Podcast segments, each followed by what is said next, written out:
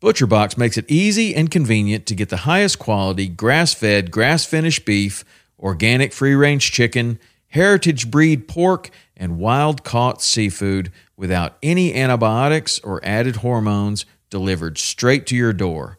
For me, I love their ribeye steak with a smoke and reverse sear, their tender belly bacon, which is some of the best uncured bacon on planet Earth.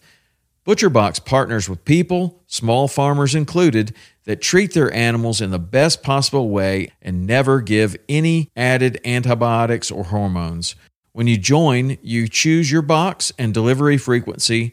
You can cancel at any time without any penalty, and ButcherBox delivers amazing and fresh meat right to your door in a 100% recyclable box.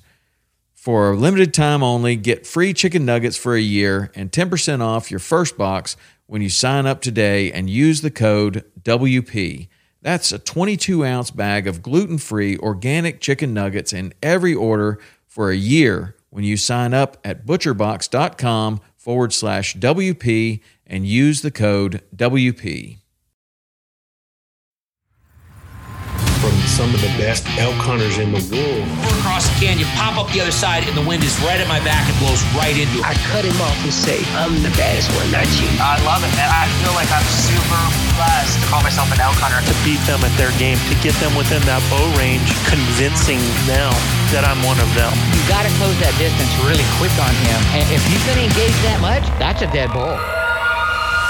Welcome to Western Contours Podcast, sharing experiences, providing insight, and looking for solutions to become better hunters. Whether you're chasing bugles over the next ridge, sitting a stand out east, this is about passion, pursuing our dreams afield, our lifestyle, the betterment of self and community, the enlightenment that comes from those moments spent in God's creation. Through these conversations, I hope you find insight, inspiration, education, and motivation to push beyond your limits. All right. We were going to get way too far into a conversation. And I- That that never happens with us. no, no, I had to cut it off. Fuck. Um, my brother, Michael Batease. Appreciate it, man. Oh man, excited to be back on with you. It's, Yeah, it's been a little while since we've sat down and talked. Yeah. it- well, it's, I mean, up until recently, it's been a little while since I sat down to record a podcast.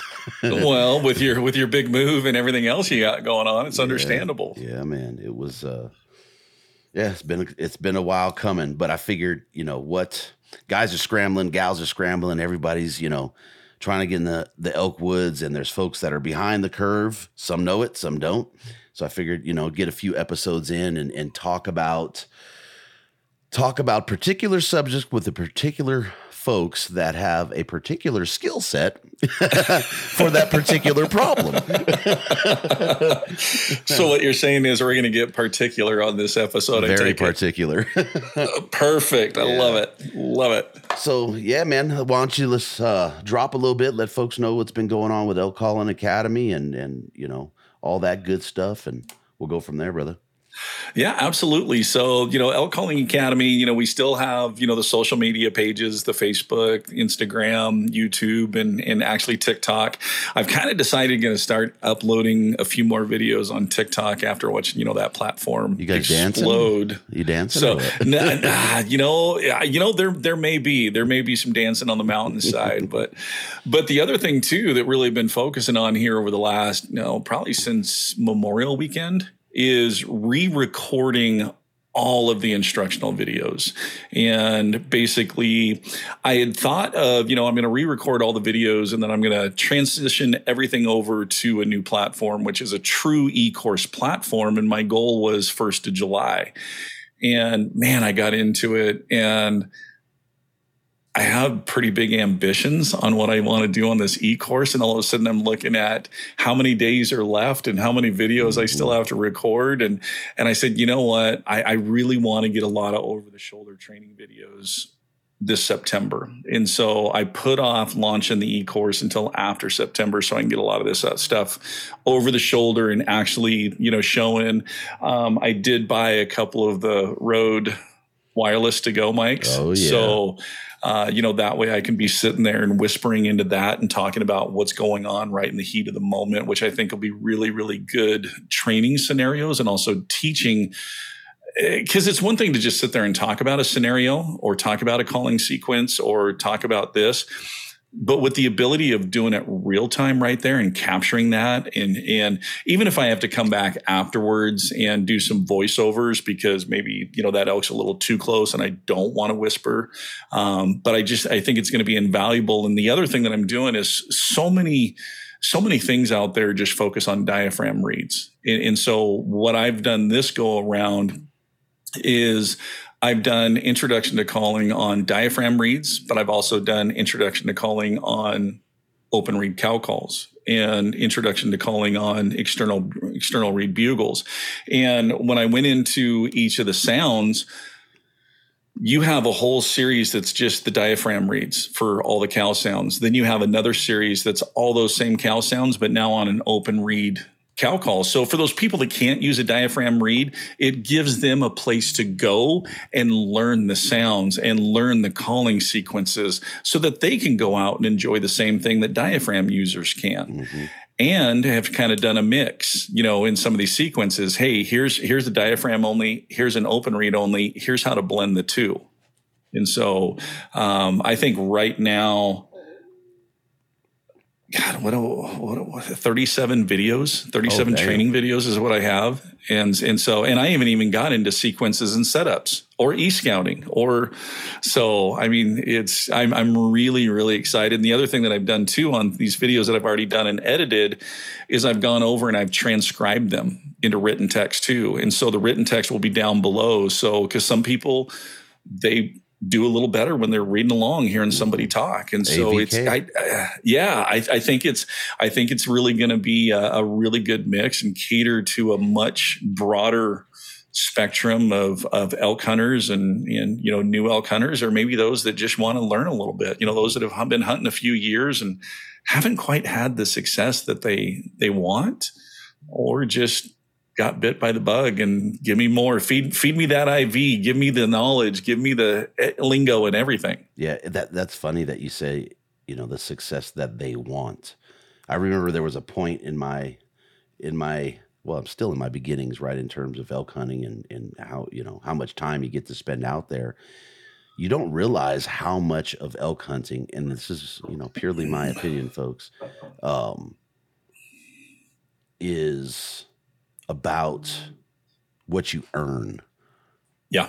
Right. I mean, it is, you're going to get out of it what you put into it. And there's some perspective in that, right? Because, you know, last year I, I, I had the goose egg, right? But what I got out of last season was exactly what I was looking for in terms of where I want to be as an elk hunter for, you know, years down the road. Um, mm-hmm. But man, it's so much about you know what you're putting in you get out it, it's something else because we you've you've said it a billion times i want it and i want it now. And yeah. and yeah there's some instances where where it plays out that way. But well i mean numbers don't lie. 90% of the time it doesn't. Yeah exactly well and, and, and i mean you you figure the the average on elk hunting is one elk every six to seven years that's the average. So, I mean, you, you know, you're you're somebody in that average category. You hunt 20 years. You're only looking at two to three elk harvested during that 20 year period. Mm-hmm. And I mean, a lot of people, you know, focus on the shooting, the equipment, the, you know, getting the body physically ready, but they they don't look inward and they don't look between the years. And, and they don't spend the time on that aspect of it when in reality that's one of the most important things that's going to contribute to your consistent success out there. Knowing what you're hunting knowing how their behaviors knowing knowing why they do what they do and when and why and it just it makes a huge difference. Now mind you it's still a wild animal. It's it's still there's still a, a, factor of luck involved too. But with that knowledge, you remove so many variables. And okay, you you you get in a situation or this or that, and it didn't work out. You're able to walk away from that and go, okay, why? What happened? And and analyze all that And then, you know, you walk around the mountain or go into the next drainage and man, all of a sudden you've got another encounter. Oh, I understand what's going on here. I've been in this before. I've studied this before. I know exactly what to do and how to do this. And so it just, it increases your encounters, which ultimately increases your opportunities, which in return equates to more success. You know, you said you well, you said a couple things in there that stood out, right? And and one you said behavior. Last year, last year I said, you know what, no matter what, I'm going to focus on when these animals give me the opportunity to stop, set back and just watch them. I don't if you're if you're willing to do that, right? You're going to sacrifice. Mm-hmm. You are going to sacrifice an opportunity to do that. But I tell you what, the lessons that I learned doing that last year are worth their weight in gold, not just this year, but for every other elk season that I have the the opportunity and privilege to go out and chase them. And you said the why the animal didn't come in. Uh, the first, the first priority and look at that is how did you F that situation up because the elk didn't F that situation up. and man, it happened to me. It happened to me three times last year where I was, where you know, like there's no, you can't fool yourself. You can't BS yourself. You know, right? And I go, damn, I screwed that one up. you know, be it, be it, you, you get a setup going and you don't wait long enough. You get impatient right? Because what happened in this one instance, and I'm not going to go long winded into it, is is I've been playing this bull. I kind of knew where he was at, so I just started, you know, just I started with a, a, sequence, and I went in there as a as a new bull, introduced him, and I didn't introduce him audibly, you know, at least vocally, and I heard that bull. He responded to me. He responded the way I expected him to respond, and that was very low audible, right? 35 minutes goes by, 45 minutes goes by, nothing. What did I do? Okay, the sound came from over there. So my impatient ass, I creep up. As soon as I got to where I couldn't see my position that I just left, what do you think I heard? Some bitch down oh, there, okay. sent, he's scent checking. He's smelling yeah. to see who was just there. And I was, yeah. and all I could do was put my head down and shake my head. And it's like, you know what? Chalk another one up. yeah. But see, the thing is, is you took personal accountability there because it's too easy nowadays to not look inward and go, how did I screw that up? It's to to focus on other aspects. Mm-hmm. oh the elker they're call shy they're educated or oh there's pressure or this or that. It's it's in in the the whole call shy and educated thing i have so many encounter stories that just blow holes in that theory. It but it it is. It's it's people not looking inward going inwardly and going okay how did i screw that up? What did i do? You know was my setup good? Maybe you had a piss poor setup. And and that was the reason. Or I, I mean there's a, there's a lot of factors but you looked inward and said okay what did i do? And and majority of the people won't do that because it's easier to point outward than it is inward. And well i mean if you sit back and you look at it right and you go do I want to just notch this year? Is that my goal? Or do I want to successfully chase elk every single daggum year? And maybe it's not the bull you're looking for, but have a legitimate shot opportunity where I'm able to draw mm-hmm. back on a bull. And if I choose to send it, I send it.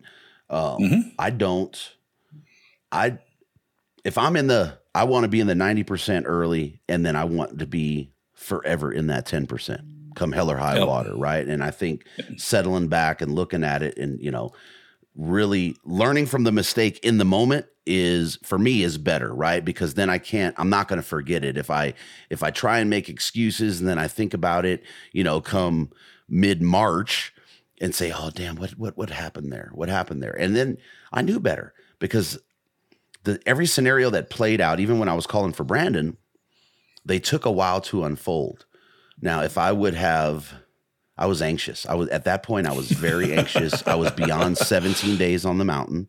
Right. I had I had been chasing one bull almost the entire time. That that might have been well, it wasn't, but I, I blew it again. But that might have been the one the one true opportunity to have, you know, to draw back on that bull. Now, whether or not I had the shot opportunity, you know, that remains to be seen. But but you had it within bow range and that I, I mean that's a, su- a successful hunt right there and and you know the one thing that you said was you you you took the time to sit down and observe and watch and and i mean if you have the opportunity close enough to not only visually see but also hear you can hear all these vocalizations and you can see the demeanor and the body language and the interactions and everything. And then all of a sudden, this light bulb's going to go off and go, Holy crap, I mm-hmm. understand that sound now. Being able to see it. But a lot of people won't take the time to do that because they're just going to, you know, rush in. And if they would just take that little bit of time to sit down, God, the the valuable lessons that you learn from doing that. And I mean, there's a lot of people too that, you know, they they tag out early. How many people do you see go, oh, opening morning, tags punched? And then it's like, oh no, I'm done for the year. I'm not going to go back out. Really? I, I mean, you had, yeah, you have a week off of vacation. Go learn, Mhm. observe, study.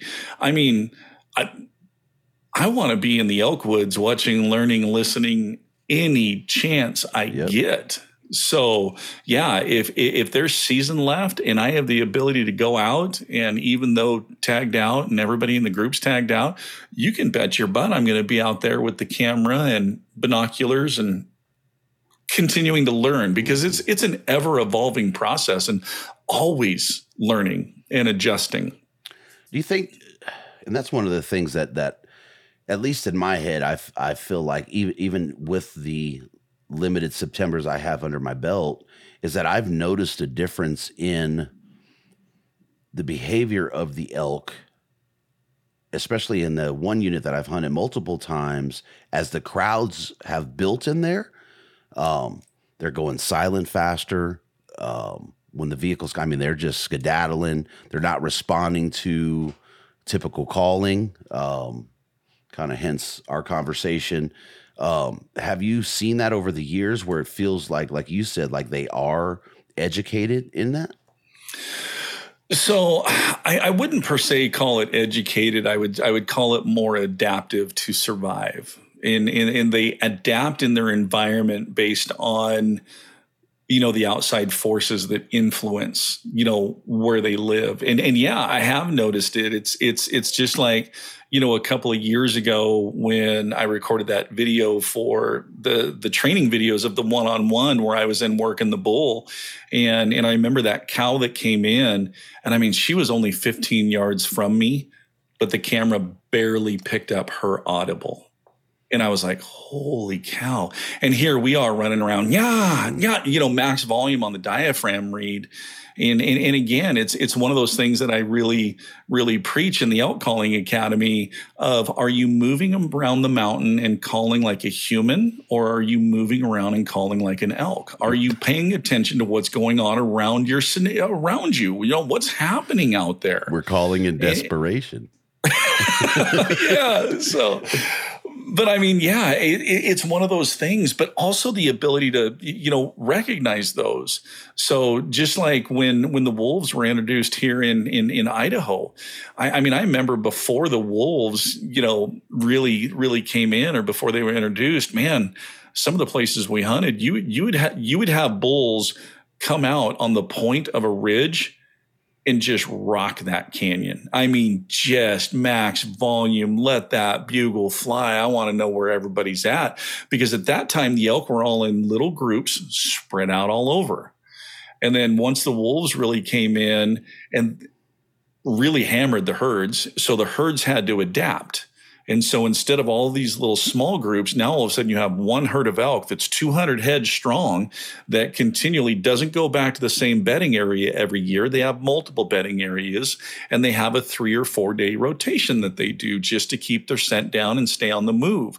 But the other thing too with the bugling is I noticed you had to get in thicker timber and you had to get within 150 yards before that elk would even respond. And you had to turn your volume down too. Because if you did max volume and let that thing echo and you're standing there admiring how that thing's echoing down the canyon, those elk are going the other way because they're like, there's going to be wolves over there real soon. So, so yeah, it, it, it is those adaptations of survival. You keep bringing stuff up, man. We're, we're not going to even get to what we are going to talk about. So, and, and it's just you know, and for me, like you know, the, these close to season episodes, I think they're invaluable. Um, what we hear or what we Yeah. think we sound like, and what we think is valuable out there versus what the elk hear and what we should be paying attention to, right? Because that's the first thing you want to do, most folks. Uh, and there's nothing wrong with it if you're going to crack off a locate, right? Right. don't crack off a locate with a growl at the end in the beginning and then just go immediately into the chuckle, right? Just that single to double note locate. Let that sucker ring. Don't hold it for 10 to 15 seconds, right? Doesn't have to be super. That's one of the things I noticed too. We can talk about that later. Uh, but, but talk about what how do you put that in in in perspective right? Because a lot of times we're we're putting our emotion into it or at least we think we are but then we're hindering ourselves uh, when we get too emotional and too excited about how clis- crisp and clean it sounds echoing across canyons. Oh, the so basically the striving for the perfect bugle, the the perfect note transitions, the perfect length, and you know everything that we're striving for out there is perfection. And I had to laugh last year because Bryce and Eric and I were standing. We had this little corner that we'd bugle from, and uh, just just to kind of locate elk for the next morning. And I in fact, I was I was on a external reed bugle because it hits that high ear ringing note that is what you want to strive for on the location bugle. That's really what they respond to, and and this particular tube just hits that really really well. And I and I hit that, and three bulls started responding. And there was one bull up top that you could tell you you could just tell by his bugle that he was a mature bull. I mean, he had that really really deep bottom end and, and you could just tell there was just a lot of power in that. And so I started mimicking him and trying to mimic his bugle on an open on an, on an external reed bugle. Oh, it just it sounded horrible it, in, my ears because it wasn't this pretty clean but that dude was getting fired up. In fact i remember eric pulling out his phone and he starts recording and i'm like what are you gonna what, what are you doing?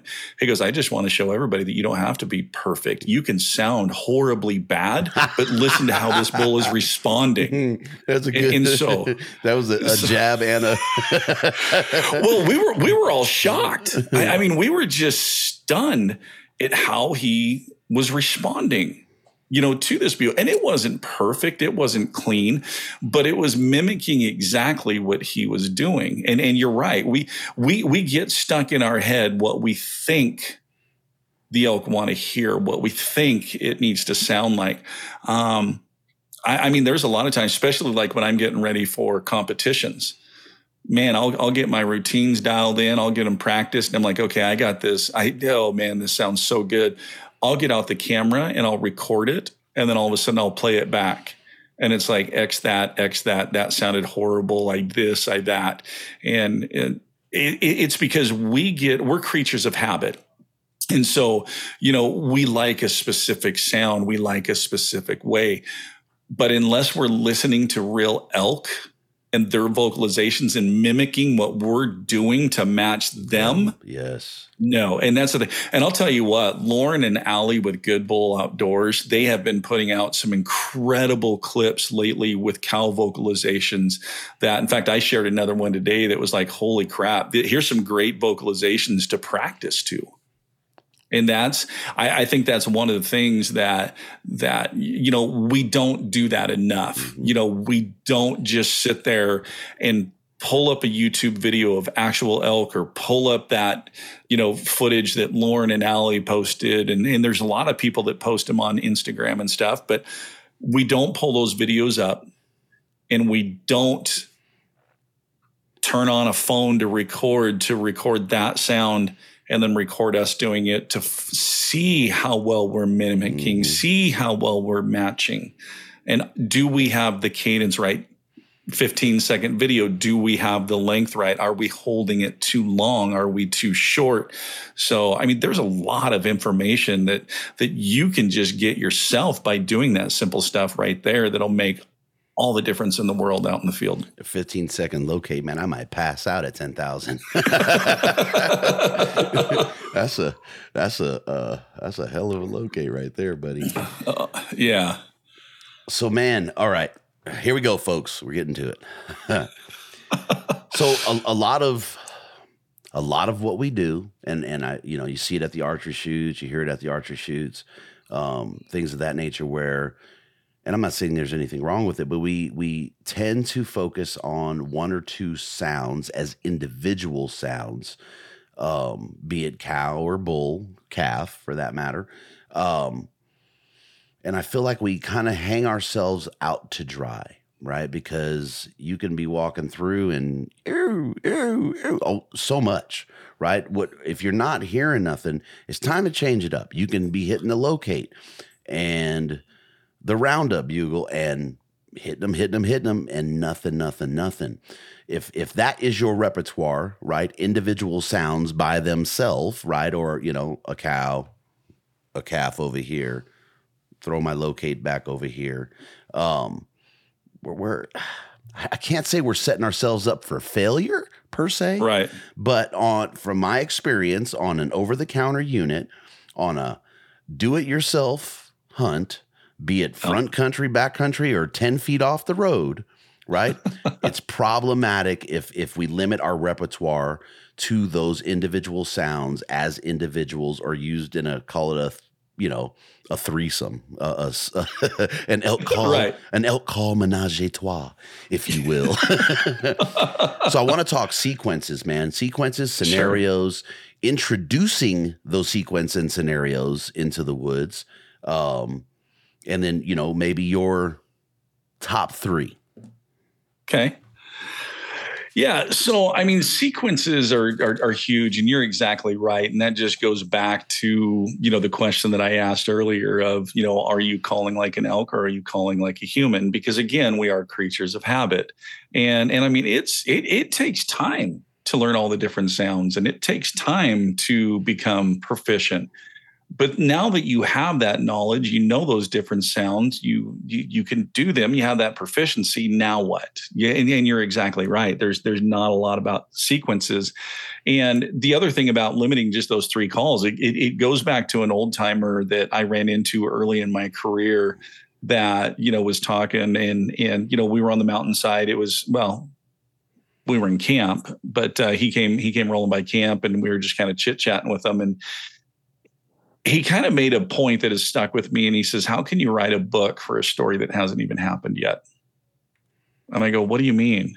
And he goes well each encounter with an elk is different. They're going to be in different mindsets. They're going to be in different situations. And plus you know different times throughout the rut cycle within september they're going to have different needs and wants and focuses. And so if you limit yourself to one thing how many opportunities are you really missing out on? Mm-hmm. Sure, you could sit there and you could run around and run around until you find something that is on that same chapter as you are. But why not have that versatility? And and that's where the different different sequences, you know, come in. We have, you know, we have the inviting cow routine, which and, and, and again, let me let me back up before I really start going into these. You also need to understand what the focus on each part of the year is you know early season you know where are they at? Are they gathering cows? Are they you know establishing their pecking order gathering cows getting their you know harems put together? Oh now it's more middle of the season. They've got their they've got their herds put together. Now it's scent check-in and breeding cows. You know now it's you know post rut what's going on here? And then you know rifle season. It, it's a different approach each time. And so like the first part of the season you know those elk are basically they've they're they've for the most part, rub, rub the velvet off their antlers. They're they're hard horned. They've established their pecking order so that that harmonious kumbaya that they spent all summer with the bachelor group of bulls that they were living with is no longer so friendly. Yeah, there's they, yeah, there's there's there's there's no friendliness there anymore. But but understanding, okay, what's their mindset? What what are they trying to do right now? Their their goal is to gather cows. So why would you why would you want to focus on um, you know a lot of bull vocalizations right off the get go? why not give them what they're looking for? And that's, you know, the inviting cow routine that um, every sound within the every sound within the inviting cow routine has a specific message and it's inviting. It's asking for a response. It's asking for an elk to come to me. It's asking for a group of elk nearby to gather up. Now again how can you write mm-hmm. a book for a story that hasn't happened yet. Being just so focused on that cow routine, that inviting cow routine, that you don't have the ability to morph it or adjust it based on what's going on out there. And, and you can you can take that and, and a lot of times what's going to happen this time of the year, you're doing these inviting cow routines and you're asking for a response, and all of a sudden a bull hits you with a roundup bugle.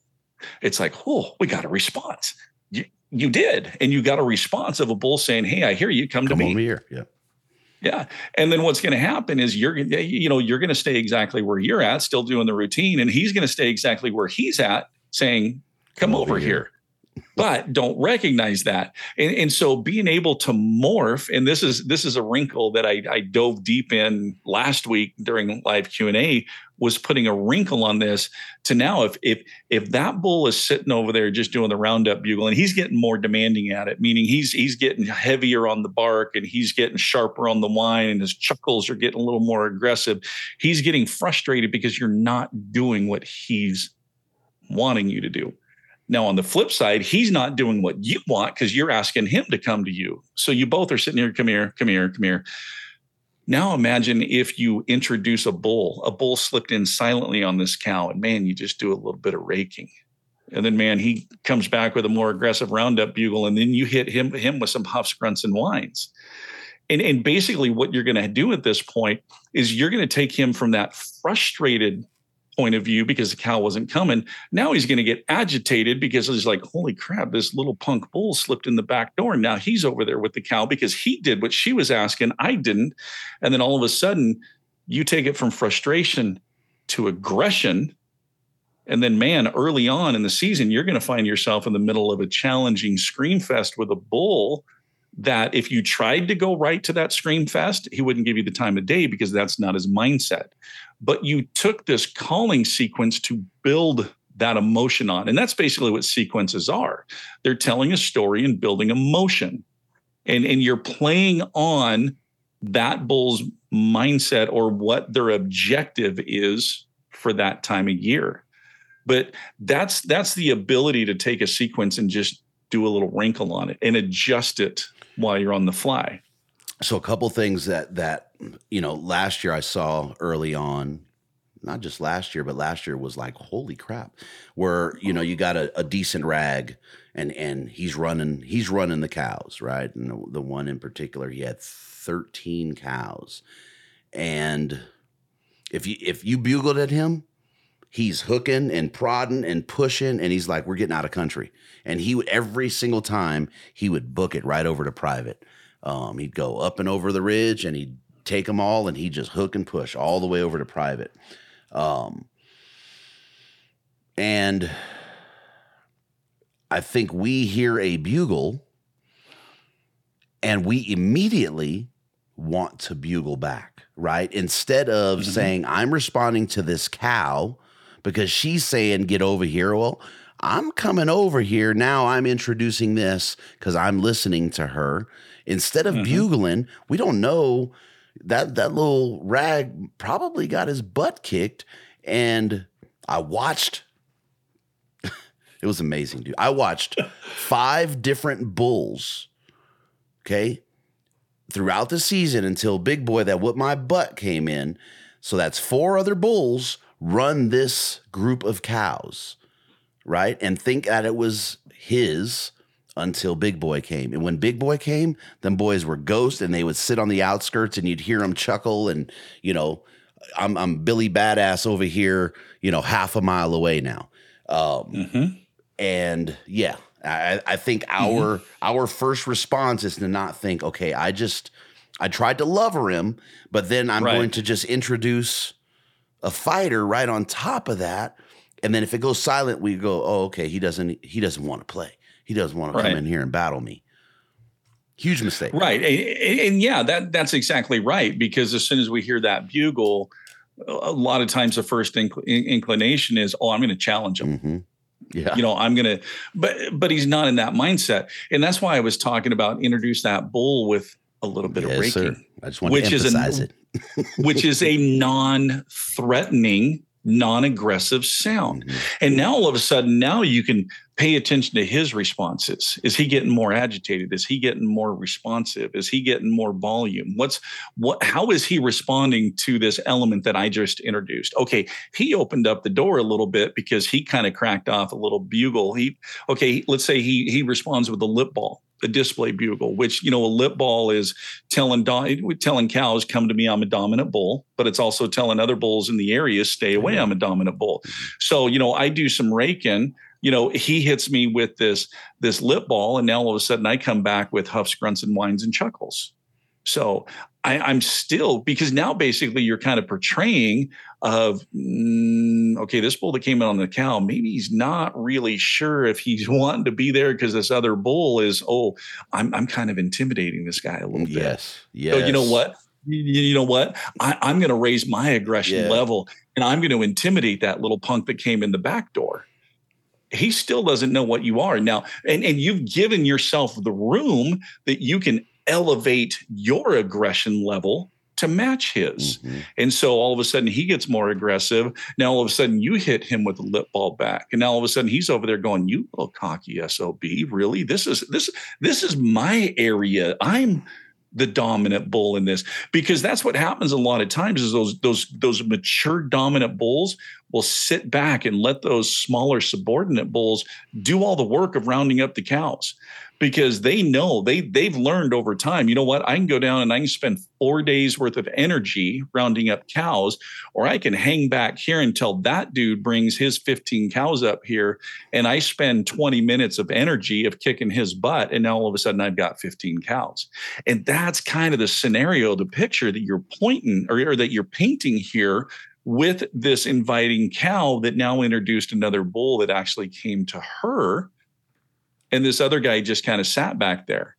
Well, now you're kind of forcing that to where that big dude's like, okay, it's it's it's on. And and I haven't done this routine.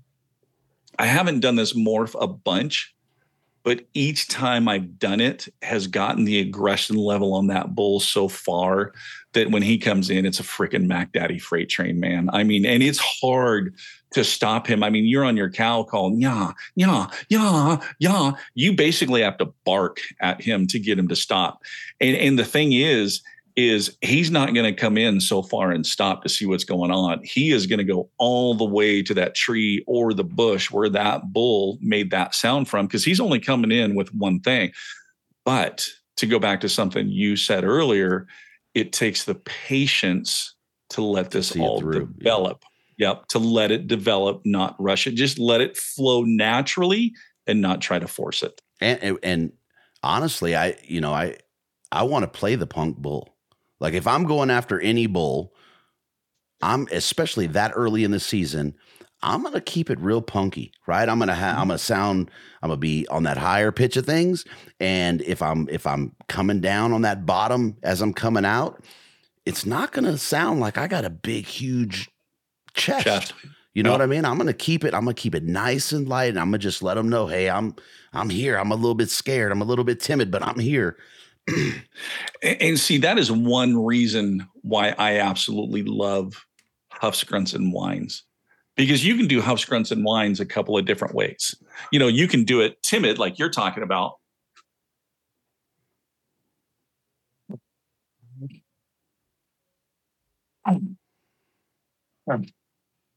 you know you're you're portraying that Mhm. smaller bull but now as he starts getting more aggressive you can still stay with the huffs grunts and whines but now we're going to ramp it up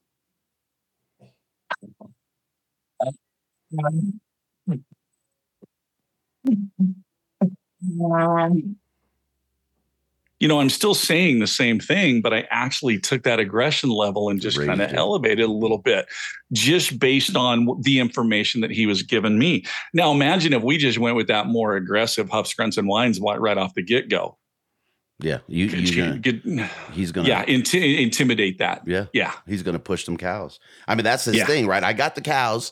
I'm the I'm the big dude around campus right now. You're not taking my cows. He's gonna run. They- Yeah. He is going to run. He doesn't need to come in and try and fight a larger bull, even though he doesn't know you. He, you know, Yep. he's going. I got these girls. I'm taking these girls. They're mine. He's not. Yeah. So, okay. So you talked about the phases of the rut. yep And I think one thing is, is important to get out on that since you brought it up is knowing knowing where you're at in season.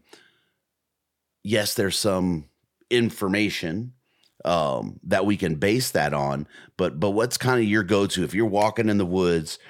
How do you know where you're at? Are you spending the time to kind of look, listen, observe, or how's a guy that says, "Hey, I only got seven days to knock this out"? How do they go in and test those proverbial waters?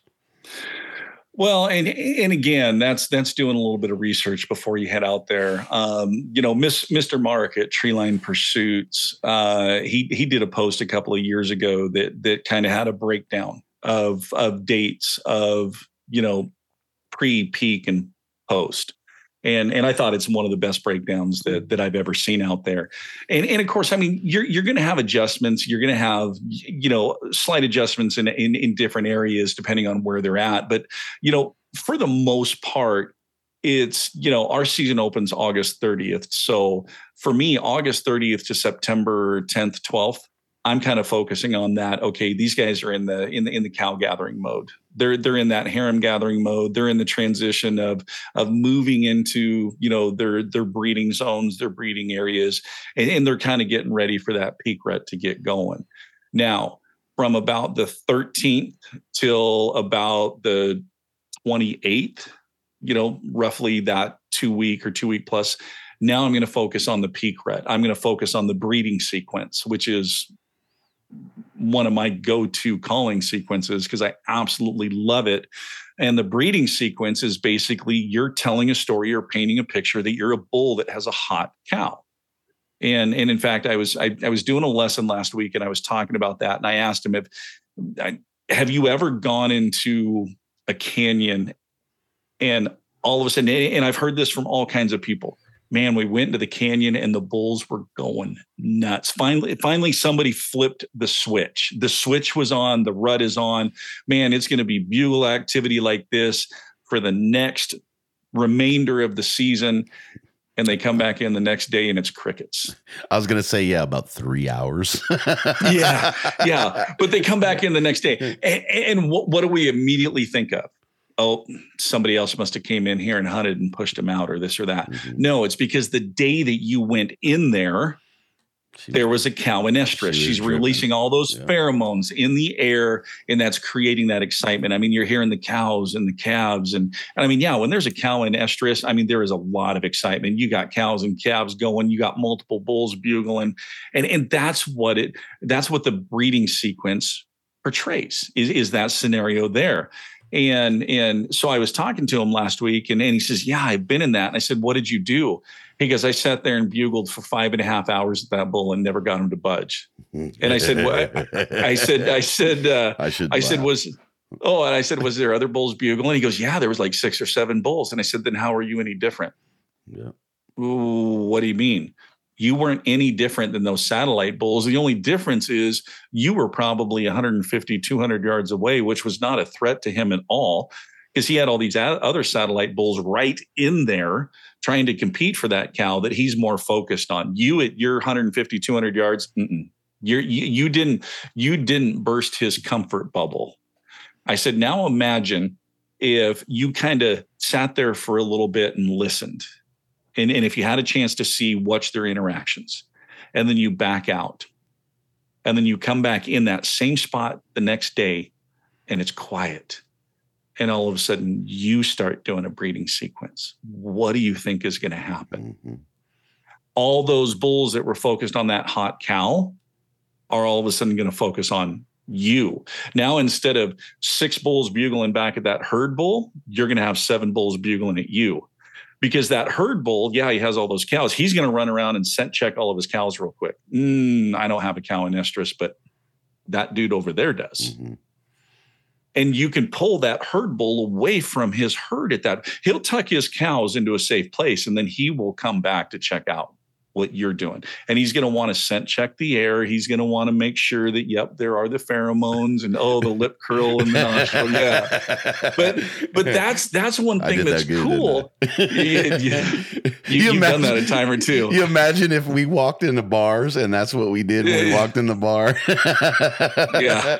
Lips up and shit. yeah, yeah, exactly. Or, or walking, you know, glunking and um, yeah, but but no, and that's one cool. that- That's one thing that's really cool about that breeding sequence is because you can go into a, a highly rut active area one day, and, and like you said, it may be just a few hours. It, it could be all that in the morning, and then they you know go until one two o'clock, and then all of a sudden they bed down and it's quiet, and then in the evening you don't hear a peep.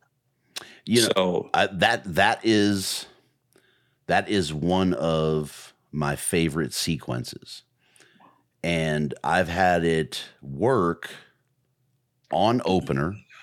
Yep, and yeah we we watched that bull and i just couldn't my boy couldn't get in the right position. We heard that bull and i started in on it. I mean we kept him there dude. I can't remember how long it was.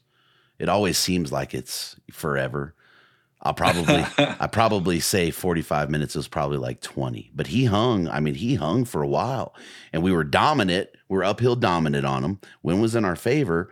We just didn't have enough cover for my boy to slip on that downward side and work up to him. And it sucked because dude, he I mean, I think I told you about that. yeah, you did. I mean, yeah. he was just ra- and that's all he did. He just ra- he never stopped raking. He'd Yeah. never stop. He, you know, his head would look like he's looking up, and he just keep raking. And I stayed off that back, you know, back off that that uh, top, so he couldn't see us. And and I will, I will caveat it, and and tell me if you disagree, but it is one of the more, especially if you're solo, it is one of the more difficult sequences to run and to be in a position to take a shot. You really Yes. have to set yourself up to where there's no windows, right? He can't see through. You need him to come through. So if you're solo on that breeding sequence, I would say it needs to be thick cover and you need to Yep. give yourself to where you're 10, 15 yards and he Yeah. has to come in there. I mean, it is Yep. super difficult solo. Yep. It is. And and that's where your setup, well, I mean, your setups are always critical, but it's even more so when you're solo because you know, you don't have that caller back behind you to pull him by. So I mean, you are, you're you're the caller, you're the shooter, everything. And and the one main ingredient in the breeding sequence is movement. You you have to be moving Yes. around while you're doing this. You have to give that appearance. Because again, if you've never sat and watched a bull dog a cow that's in estrus, you would not understand how they move. And, and it's and, and it's kind of in a circle I figure that, eight sh- it. that, that, that she's constantly doing. And that's yeah. I'll I'll do the circle, I'll do the figure eight, or I'll do the the four square box. Mhm. It, it you know just just kind of mix it up, you know, throughout a little bit. But yeah, you, you definitely your vegetation in those setups to where he's got to come around a corner on a point. Or you know he's got to come through a hallway in the brush. Maybe you got a brushed in creek that there's a there's a window in and and you're down on the downwind side and you know he's got to come all the way past that brush to be able to see you. And you do end up with a lot of frontal shots when you're when you're solo on this kind of stuff. Um, but yeah it's uh it's one of my favorites is is too and, and in fact there's there's a lot of times that if i'm back calling for one of the guys and i'm doing the breeding sequence right man, by the time that's done, I need to sit down and Yeah. eat a granola bar or drink Yeah. a water. So, because you know, I, I I'm getting into it. Yeah, you're you're literally a bull and a cow. Like you I am. you get into that thing about I don't know, give it a minute and a half, two minutes, and you know it's working. Dude, I'll find myself. I'll I'm glunking and I'm walking and I'm, my shoulders are bouncing, and I mean, you really, really get involved into it. You do, and, and then the more they interact and oh, engage in yeah. it, I, I mean, there's there's times there's times I'm back there and I'm just grinning ear to ear, but it always gets to that one point that as soon as they respond with a certain sound, that that I've done it for long enough that as soon as I hear that, I'm like, you're dead. We got you. Or or it's time to go now. Either do it now Yeah. or the situation is blown, right? And I think, you know, we'll we'll let it play out. It's like, you know, the the one with my boy and we just the problem was the dominant position. I think he would have Mm, come yep, yep. further hadn't we been dominant on him, right? Yeah, and that's what I was going to say. It's it's basically you had the advantage, and and, and so and, and, that's another thing that's important in your setups is you want to you, you want to create a level playing field. You want to make him feel comfortable to come, and and getting on that same elevation. The other nice thing about the same elevation is who cares what the thermals are doing. Doesn't matter if the thermals are blowing up, or Up or blowing down, down. If yeah. you're if you're on the same elevation, you're not going to get winded, and and that's key there. But also too, I mean, if they're out in a meadow or out in a small opening and you're in dark timber, again, you have an advantage because that bull is going to have to come from the bright light into the shadows of the timber, and his eyes are going to need to adjust for a minute. And they're not going to put themselves in that situation because they know that brief second that their eyes are adjusting, that bull that's in the dark timber could bum rush them. And now all of a sudden, you know, they they took an antler in the in the shoulder and now they're mortally wounded or not mortally, but sometimes it is. Mhm. But or or it- or it could be a serious serious injury to where he's done breeding. His now focus is, you know what, I got to heal this up Yeah. just so I can survive the upcoming winter. hmm So, but yeah, understanding that and and getting on that level playing field, getting them getting them comfortable on. It doesn't matter what sequence you're doing. Get you, remove those advantages, disadvantages, and make it a level playing field. and that's a that i mean that that is very very very good advice right? Because again we you know we we do something we get a response. We may have the opportunity we may not but looking for the opportunity in the heat of that moment and saying oh i got to capitalize now right? That that's the mofo. That is the It mofo is. right? But but having the place of mind to do that is going to serve you because I mean that's what it is. It's it's implement, It is. plan, right? Mm-hmm. Implement some more. It is, but but the other thing in that situation too is, and, and this is one of the toughest things to do because, like you said, now we have this engagement, but maybe it's not the best setup. You know, there, there is there is an advantage disadvantage type situation, and sometimes the best play is to go silent, mm-hmm. go quiet, let things kind of chill, reposition, and then re-engage because now you've improved your setup, you've improved the situation. But that's so hard for us to do. It's like, you know what? I'm going to force him to do what I, I want, want, yes. and I am going to will him. And on occasion, on occasion, it will happen. You may get away with it, but a majority of the time, it's not. And so, yeah, sometimes it's really, really hard. And, and so that's why, you know, a lot of times, especially if we're locating, as soon as we get a response, we're we're going through the Rolodex. Where's he at? What type of response? What type of morning? Is he near his bedding area? Is he still in the transitional corridor? How long is it going to take us to get over there? What are the thermals going to be doing? And and we're calculating all this before we even take a step. So because it, it it may be, you know what, by the time we get over there, he's going to be in a he's going to be in a spot that there's no way we can get to him. There's nothing we can do.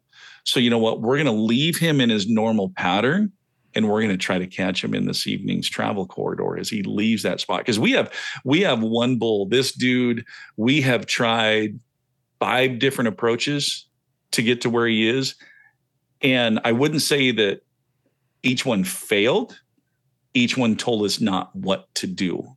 And oh okay we need to figure out a different way. But he has this he has this he he beds down on this on this point of timber, and to the side of him is buckbrush in a creek, and then an open hillside, and then above that point is open hillside.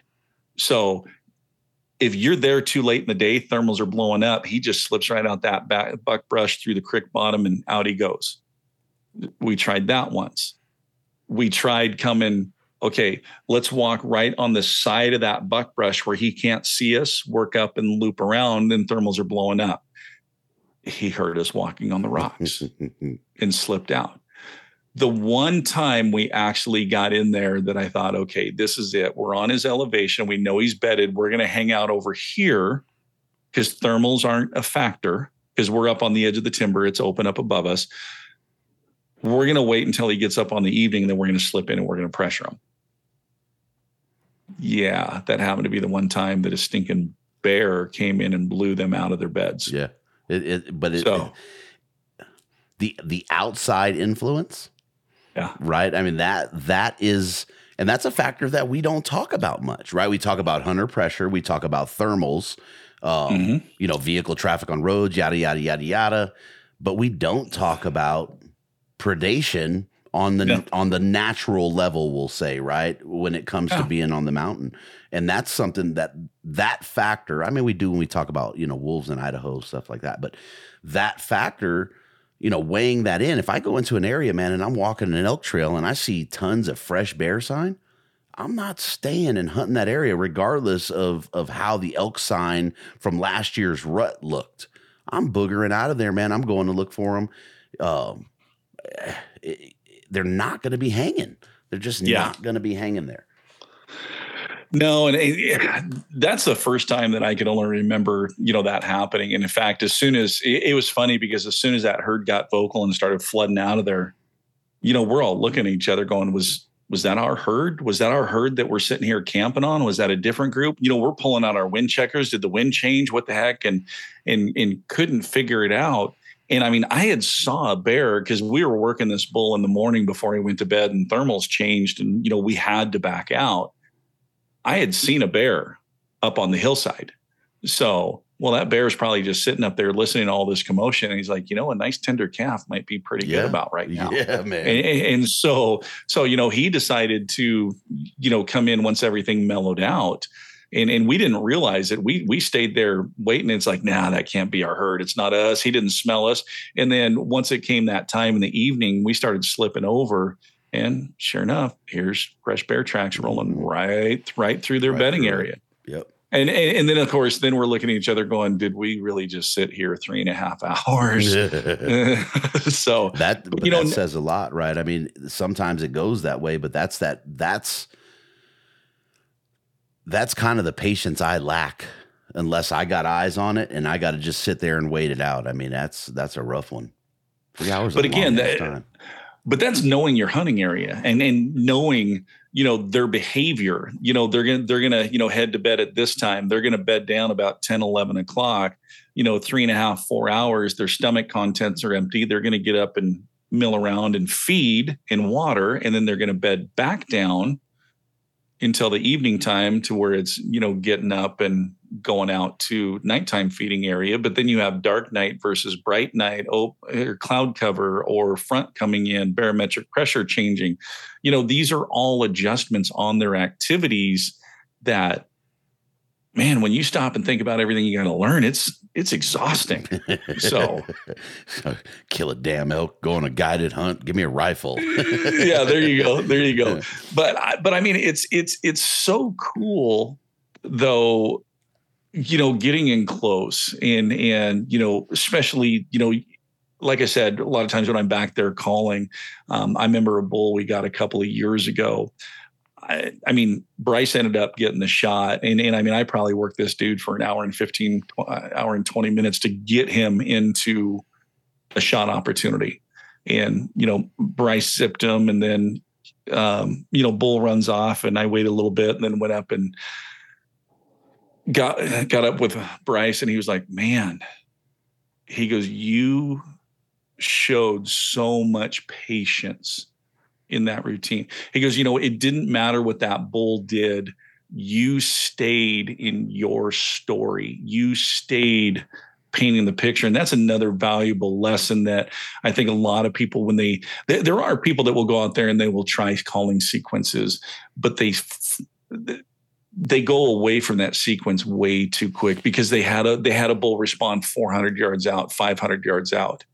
And again, it goes back to if you've taken the time to watch elk interact. There's a difference between a tending bull that's tending to a hot cow versus a defensive tending bull that has a hot cow, but he has other bulls within 150 yards, 100 yards around him. Completely different mindset, completely different calling as far as aggression level. And, and, so that's one of the keys when you are doing in these sequences. If a bull answers you four, five, 600 yards out, don't pay him any attention keep doing what you're doing, especially in the breeding sequence.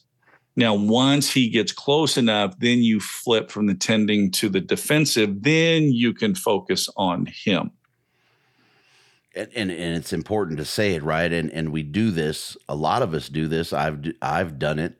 Um, it's it's elk time, not people time, right? We have yes. to we have to leave our impatience in camp. Mm or at home or wherever you can get rid of that right that that immediate gratification. And i'm just using that for the lack of a better phrase that that i want it now like we talked about you know when we first started leave that shit in camp and let it play out. And we said it before right? You when we started talking about the breeding sequence is you take on that you know persona if you will yes. of the bull of the cow just keep it going. Who knows? Yeah. You might get yeah. a happy ending at the end of that, right? You're doing the breeding yeah. sequence. What the heck's wrong with that? exactly. yeah, and, and, and you know that's a great point. Elk time versus our time. I I I, I vaguely remember a conversation that you and I had about wearing a watch. Yeah, I actually. And, and, I actually stopped that last year. and I did it on purpose, right? Because I felt like and I'm not saying it's a bad thing, right? But for mm-hmm. my progression and where I want to see myself, yeah, the watch was forcing me to be patient. I have to not baby myself, right? Put my big boy britches on and say, hey, play let this play out right? That's the reason i sat there for 35 minutes on the one bull and decided i was going to go up there. You know it, it, i'll look at my time i'll pull out the phone i'll look and say okay that's where i'm at because I, yep. i've been journaling i've been writing this or you know talk texting this stuff in so i can go back to camp and i can look at it and then i can find the error in my way um, but yeah, a watch is huge. My first couple seasons, if I didn't have that watch, I would have probably done things for two to, I'm gonna say two to four minutes. That yep. would have probably been the the length of time that I allowed, and then I moved on. I don't even know how many yep. animals walked into that, or I walked by, blowing out that soon. And, and that's that's the good part about wearing the watch when you're learning that is to learn the time aspect of it. But after a little while, what happens is now all of a sudden you become a robot. I finish calling. I'm going to look at the watch. Okay, it's two minutes right. on the nose. I'm going to go again. Okay, we're going to go on the watch. It's been two minutes. I'm going to go again. Whereas without that, you understand what that feeling of that time gap or that mm-hmm. time duration feels like. So now, once you've understood that part and you understand what an hour feels like on a setup. Now you can actually then ditch the watch and then you can let it flow naturally. Maybe you're going at a minute 45 next time. Maybe it's two and a half minutes, but it's it's not on the dot robotic. It's but you've you've learned what that time feels like. Because yeah, if you've never looked at a watch before, holy crap! I mean, a five minute period could feel like two and a half hours. Oh yeah, it's crazy. It, it, it is yeah. amazing. It is amazing when you actually do it. I mean, you hit it beep, and you start a sequence, right? And you're like, whew, you know what I mean? It's, yeah. it's 84 degrees out, and that little beam that's coming through the canopy is like, God dang. And you look and you're like, 220. Like, what the heck? It felt like a lifetime. Yeah. Um, yeah. And then I think Absolutely. I think for me too, it was it was a lot of like you said, that robotic kind of sequence. Whereas if I'm paying attention and I'm listening, then I'm actually playing off of the elk are that are responding to me, right? And now it's like, oh, okay, that's what he wants. This is what he's saying. Okay, now let me get into this. Then I know where to escalate it and heat it up. Um, so I think the watch is a great tool to keep you in that zone, we'll call it. Yep. But Yep. you're gonna have to break away from it at some point to understand, you know, what it really is. And then that emotion comes into it, right? And and responding to them when they're asking for it and timely instead of going, nope, wait, hold on, bro. Hold on, Yeah. hold on. I want to kill you, but give me 10 more seconds. Oh yes, yes, yes. But it yeah, does- letting it does build it does build an awareness of our lack Yes. of patience in the woods. It does. It absolutely does. It's it's it's just like, you know, you you hear all the time as soon as a shot happens, let them go for an hour. I, I remember early on, you you might as well just tie me to a freaking tree if you want me to sit there for an hour. I, I mean, it's oh yeah. Yeah. you're constantly looking at the watch. He's like, is, is it time? Uh, You, you know, you almost feel like that that uh, little dog on Looney Tunes. You know, that's always that's always pestering Spike. You know, hey Mhm. Spike, hey Spike, are we going to go get the cat? Spike, you know, and, and that's kind of what you feel like. Is it time to go? Is it time to go? Is it time to go? Is it time to go? And and yeah, I mean, it's it's increasing. It's it's ah, it's, it's one of the nuts. toughest things. Yeah. it does. It It'll drive does. And nuts. so, yeah, but but I mean, you know, he- the other thing too is is just enjoying the moment that you're in. And and I think if if you actually do really take the time to learn sequences and really get involved in the sequence they're a blast. Oh, they're a lot of fun. So much. I mean I mean especially when you do get that interaction and and everything's going and you're laughing you're having fun. And I mean you're just getting into the flow of things. And man this is wait what? What do you mean you shot? Dude uh, seriously? So um yeah it's it's it's a good time and so what's that? Okay, so that's so we got the inviting cow routine. yep Got the breeding sequence. yep What's that? Number three is a charm.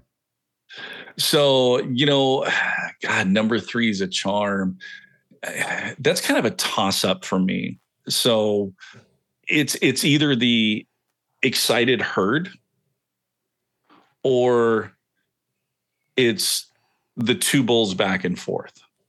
And obviously these these are these are calling sequences that you need to have somebody with you. So because you're feeding off each other. And even if there's only two of you and you're in a caller shooter scenario you guys can work this to build the excitement around you until a bull gets going and then whoever the shooter is gets quiet and then they slip into position and the back person takes over. But the excited herd is is basically it's exactly that it's it's a group that maybe they got scattered you know maybe uh you know like sometimes here in Idaho, here in Idaho, bear season, hound season will be going at the same time as September. So you can have hounds run through and scatter a herd, or uh, you know people moving through with thermals or this or that can scatter the herd. And so the excited herd is basically it's painting a story of this group of cows that came back together. And you start again with inviting sounds. You start with lost muse, the you know, assembly muse. Hey, where is everybody? I just got a response. There's one of my friends. There's one of my herd members. Then, you know, you kind of come to each other and, and you don't come right next to each other. I mean, you, you come to where there's, you know, 15, 20, 25 yards apart. But all of a sudden you're just mirror, mirror, mirror, mirror, mirror, mirror, mirror, mirror, back and forth with each other. And this is where variation on the reeds and be able to produce different pitches really comes into play. And, you know, you, holding your mouth in different positions, you know, using your tube for some, not for some. Um, but it, it, creates that excitement of a group kind of coming together. And then, yeah, you can you can portray that for a little bit, and then again, you can you can do it for two three minutes back and forth. That when you have a partner going back and forth, two three minutes isn't as bad if you're the only one doing doing the sounds for two three minutes. Mhm. So now the the two bowl, the two bowl is is kind of the same thing, but it's a little different. It's two bulls coming in to spar and fight and basically you know mirror each other. Again if you've ever watched you know two bulls that are talking at distance and they come together how they get side by side and they walk parallel they're basically mirroring each other because they're sizing each other up. And that's the image that you're portraying. It's two bulls coming together because they both want to be the dominant in that area and you kind of start portraying and you know man you can add raking. And I mean, you can add aggressive raking to where you're picking up a stick and you're swinging it like a baseball bat and cracking it on the side of that because that's what you want. You want those cracks. You want that volume. You want that emotion.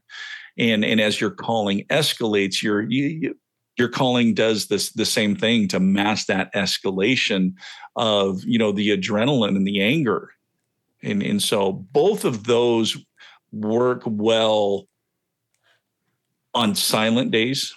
So that's kind of one of those things that, you know, we may do at the start of the season. We may do it in the middle of the season. Um, yeah, not very often during peak rut. I mean, when it's peak rut time, I'm, I'm breeding sequence. Yeah. So except for the middle of the day, middle of the day, middle of the day, it's lost calf. Mm, there you go. Mm. There's, a, there's a pearl. so and I'm just throwing mine in there. I didn't. Nobody asked me, but um, pre, post, peak, raking bull, huffs, whines, some grunny whines, low audible. Problem is solo. That it's, is the biatch in that scenario. But hot dang, last year I had just shy of half a dozen bulls come in. All got within 40 to 50 yards. Um, but they are going to be frontal. Every time I've done mm-hmm. it, the bull has. I watched one when uh, what was it? Not last year, year before. My wife raked a bull in, same same deal, and I watched him come across the bench, get even with her, and face her. And this was me, her. I knew where we were at. I should have planned for it, got in front of her, but I have to tell her when to rake, when to huff, right? So it's like this this training sequence we were on. And that's that right. big giant fork farter that that we saw.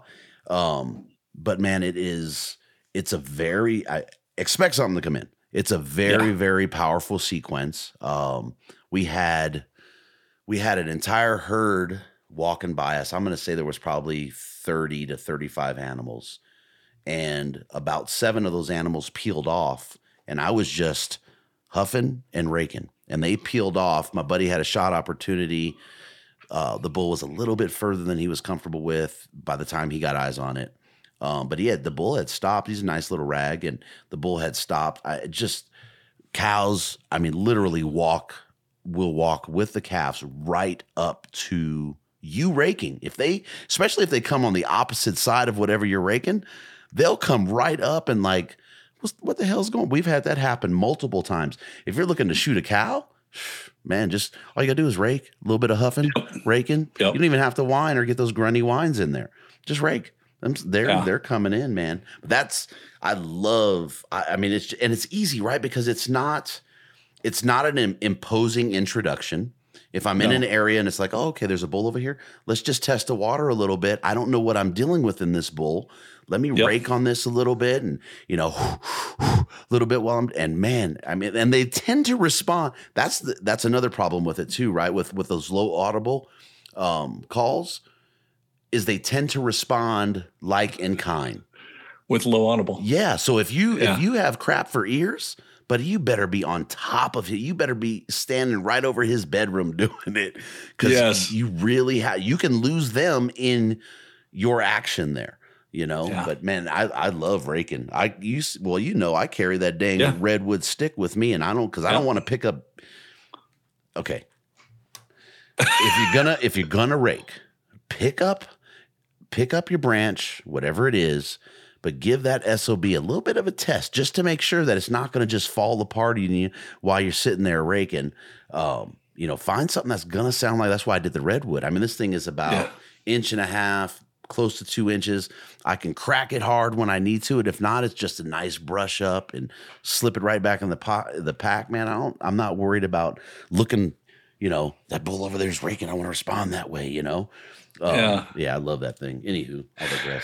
No, it, no, and no, you're you, you no, you're exactly right, and and that's one of the things that within my breeding sequence, I do a lot more raking huffs, grunts, and whines than I do anything else because I want to hold back the lip bawl. I want to hold back the challenge bugle, and and I want to introduce those once I know that I've got a bull that I'm not going to intimidate. I'm reading on what he's given me and his aggression level rising. And because you're exactly right those are all non-threatening. They're they're non-confrontational sounds. Um, but highly highly effective. And, and in fact it's a lot of times in the breeding sequence that I, I mean there's a lot of times we don't even get a response until we introduce the raking. You know and we introduce the huffs grunts and whines then we start getting mm-hmm. responses. And the reason being is because those those that raking and the huffs and grunts those are only sounds that they do during the rut. They don't do that anytime Else. outside of that. So they're not going to do that in January. They don't do it in, you know, May. It's those are synonymous with the rut and those are sounds that they recognize. And that's why it's it's so effective on those. Um, but yeah, and and talking about the sticks, that's why I mean I my guys laugh at me because when I'm back there during the breeding sequence and I find a good rubbing stick or a good raking stick, I will lean it up against that tree. Mhm. And there's a lot of times we'll go back into an area and those guys will be like, "Psh, Michael's been your here. Because you, because you, no, because you'll see three or four sticks leaned Stand up on trees. Yeah. No, because you know. I, I'm moving around and doing it, and and so yeah, you're exactly right. You find that good stick and you keep it. and- lean it up, lean it up against that tree for the next time you're back in that area. So the one thing you didn't talk about in the in the breeding sequence is the uh is the glunks. The glunks. That uh you want to talk about one of the coolest elk sounds there is. When when you hear that glunk, you know that they're they're within 20 yards, right? I haven't I haven't heard one any any further off than that. I'm gonna say that bull was about 15 to 17. That is the coolest and and probably the hardest vocalization to make. Period, bar none. Game over. If you if you got a good glunk and you want to escalate the situation, that's gonna do it. Um, I think of the mistake with the glunk is donk donk donk donk donk donk in that one spot, right? The the bull that came in on me glunking, it was there was a cadence because he was Or- moving and it or- was with his right. cadence while walking. while he's coming Boom, in there, right? And yeah, boom, boom, boom, boom, boom. And and and and and and he also, um, my experience that when they're coming in glunking like that, they're also. Mhm. You you get that that lip thing Yeah. too. yeah, I, I mean, you know, they're they're they're doing some huffs Mhm. in the in the middle of those glunking. It's not just I'm going to bang on my tube five, six, seven times and, and not put anything else in it. I, I, I- again, it's and and you're not going to know that unless you're really paying attention to you know what's going on. And and that's that's just you know being a student of the game while you're out there is just huge. And, and and also too i mean you're you're in the calling sequence and paying attention to you know how things are are responding so um i mean i remember talking to you you you learned a valuable lesson about raking Which- and introducing Which one? I've learned so many valuable lessons, bro. int- introducing some sort of elk sound or bull sound Mhm. before, not just you know break right into raking. You've you've introduced Yes. an elk sound before you, went into the raking. Because if you just break into the raking, they don't know. You know, Mhm. is that an elk? Is that a bear scraping his claws on the on the you know bark? And and is there a predator in my area? Am I in danger? And and so you know, introducing that that elk sound, which again could be as simple as just some, you know, just just a couple of huffs and a soft little grunt. Mhm. Should break as you're as, as you're walking up to the tree step on a There stick to crack crack as you're going and, and then start raking Okay. I'm going to wrap after this one. So you just said being a student, right? So huh in the heat of the moment, right? That is the hardest thing to do. Keeping calm so you can be that front of the class student, if you will. How do you how do you keep your wits about you to gather that information so you can go back and analyze it and be that guy that's sitting outside the 90%, be it that year or the following seasons? you know honestly time time more encounters um, but also the ability that after an encounter to just sit down for a moment and dissect it you know run everything through your head. You know like you said look inwardly. Okay what what happened? Why wasn't this successful? Or why was this successful?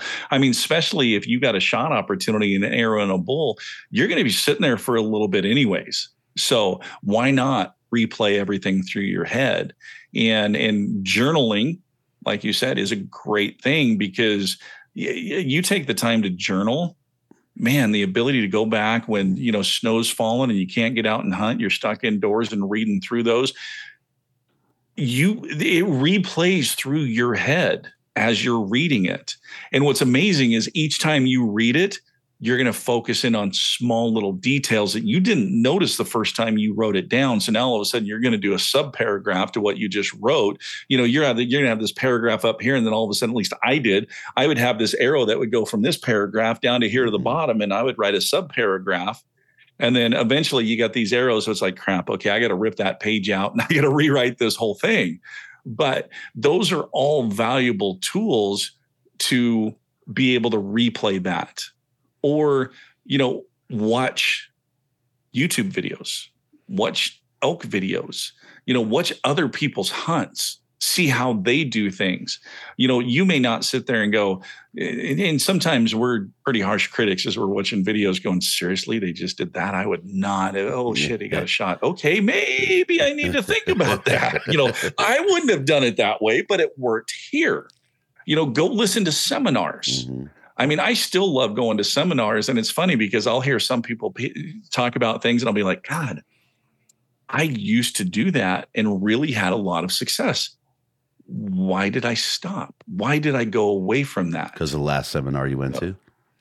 So yeah, the last the last seminar I went to was uh, Paul Paul Medel. No, I'm Elk saying here in, I'm- here in I'm- Boise. Yeah, I'm saying that's that's a lot of times why we will move away from something that works is because We went to another seminar. we went Yep, to another yep. seminar, right? And we're and we're looking for the the latest and greatest a lot of times, right? How how can I increase that success? Um, Yep. it- it That's what I was going to say. The the increase of success in the constant strive for perfection, Mhm. that perfect calling, that perfect setup, that perfect this. We're out in the woods. You're not going to have perfect. perfect Right. every single time. That's perfect when it all comes together. It does. It was per, Right. it was per, it was perfect for you know that scenario, but also too understanding that each encounter is different. It's going to bring a different aspect. It's going to bring a different mentality. It's going to bring a different pace. And, and so uh, that that's I, I can't stress that enough to people is the ability to adjust what you're doing while you're in the middle of doing it. So, but again, that's that comes with time and encounters to be able to be that student of the game. You know, like like you said earlier, oh man, based on that bull's response, that's what he wants to hear. We we so get infatuated with getting into scream fests that we will flat out ignore cow sounds when we have a bull that will just scream his freaking lips off in response to a cow sound, but then be really timid on a bugle. But dang it, he responded to the bugle. Yeah, but he was 10 times more excited to the cow sound. But no, we're going to force him because we want to get into that bugle fest. Me personally, I don't care if I cow call, if I use cow calls to get a bull in. I don't care if it's raking. I don't care if it's bugling. Biggest thing is is getting that bull into shooting range, effective shooting range, and having that encounter. That to me is a, a successful hunt. Now, whether an arrow was flung or not, you get a bull within under 40 yards, that's a successful hunt, especially if your first encounter with him was five, six, seven hundred yards out. One more. Can't go wrong. Well, you can go wrong, right? We're we we people it up. Um give them give them that one pearl, that one pearl for the mountain this year. Ah, go in with a goal. You know, figure out what you want out of this season. And and what I mean by that is figure out what you want to learn. Challenge yourself to learn one thing every time you go out. And if you do that, you will be surprised at how much knowledge that you gain when you actually look back on everything that you learned. And you know, it, if if your you know goal is is is to you know learn morning and evening travel corridors in the area that you're hunting do not go away from that until you've learned morning and evening travel corridors for your hunt area. Because one it's you're going to learn your area better. You're going to learn your elk's behaviors better which is just going to help you in the long run.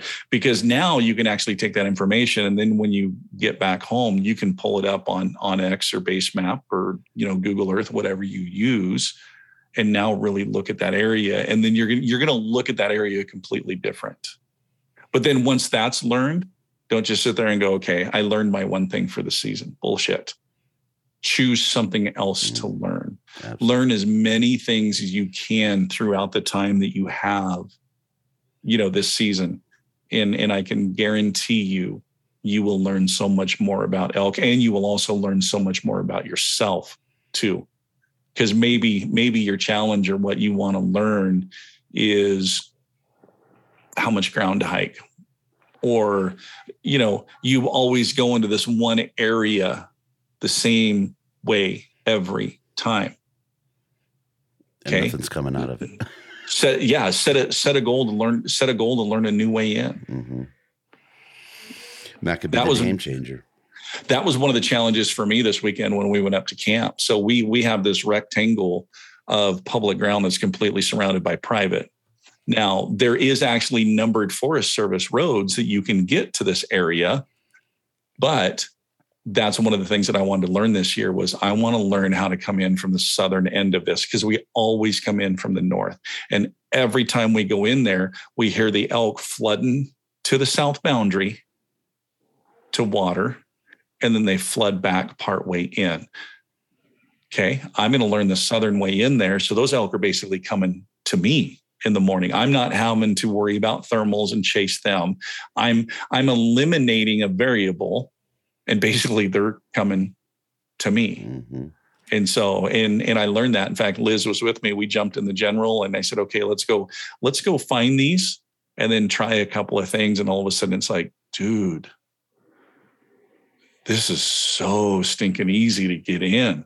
and and I mean, it's like, okay, now now my dilemma is: do I take the general and make the sound coming in, or do I get the Bakcou e-bike out and slip down this around. old road nice and quiet so they have no clue so but now because i've learned that we have that You have that Option. option. Yeah. yep yep so Cool, my brother. Well, man, I appreciate it. Um, oh it's always always a pleasure, man, and honor to have you on. Um, you know, when when when a guy is batting your batting average, it uh kind of a fool's game not to listen, you know, this close to season. So no, I appreciate you, man, and in, dropping this on folks and, you know, helping educate, you know, the guys that have been doing it for a long time and the folks that uh are pretty green at it, man. I know everybody would echo that. No it's it's it's always an honor and always a pleasure and and you know that whole time deal. It always seems like whenever we sit down, just that time goes way too freaking fast. Oh, it's it always like, "Are you man. serious?" Yeah. I, man, we just barely started talking, but no, it's always a pleasure. Always love coming on, and and yeah, excited excited for season. So it's coming. Get Nancy, brother. I know, I know. Same, same here. So, in fact, we've we're already making plans. Um, in fact, when we were up there this weekend, we we made the plans for opening day. Who's going where? What area they're hunting? So, and you know, then then you know that group because there's there'll be five of us in camp. So we're going two, two, and one. The one is actually going to be me and Knox. I got I got Knox that easy Heck yeah. sucker from Phelps. Man, Uh-huh. he is he is producing some sweet Sweet cow sounds. sounds. Heck yeah. And so, you know, last year he was designated raker. Now he gets to do, and and I got him the baby hoochie mama, so he can be there on the easy sucker and the hoochie Mm-hmm. mama, and, and yeah, yeah, doing a little raking, and so uh, yeah, I'm I'm excited to uh, get him back there calling. Heck yeah, brother. Well, best of luck to you guys this season, man. Thank you. You you bet. Thank you. Best of luck to you and everybody listening. Best of luck. Be safe. Shoot straight.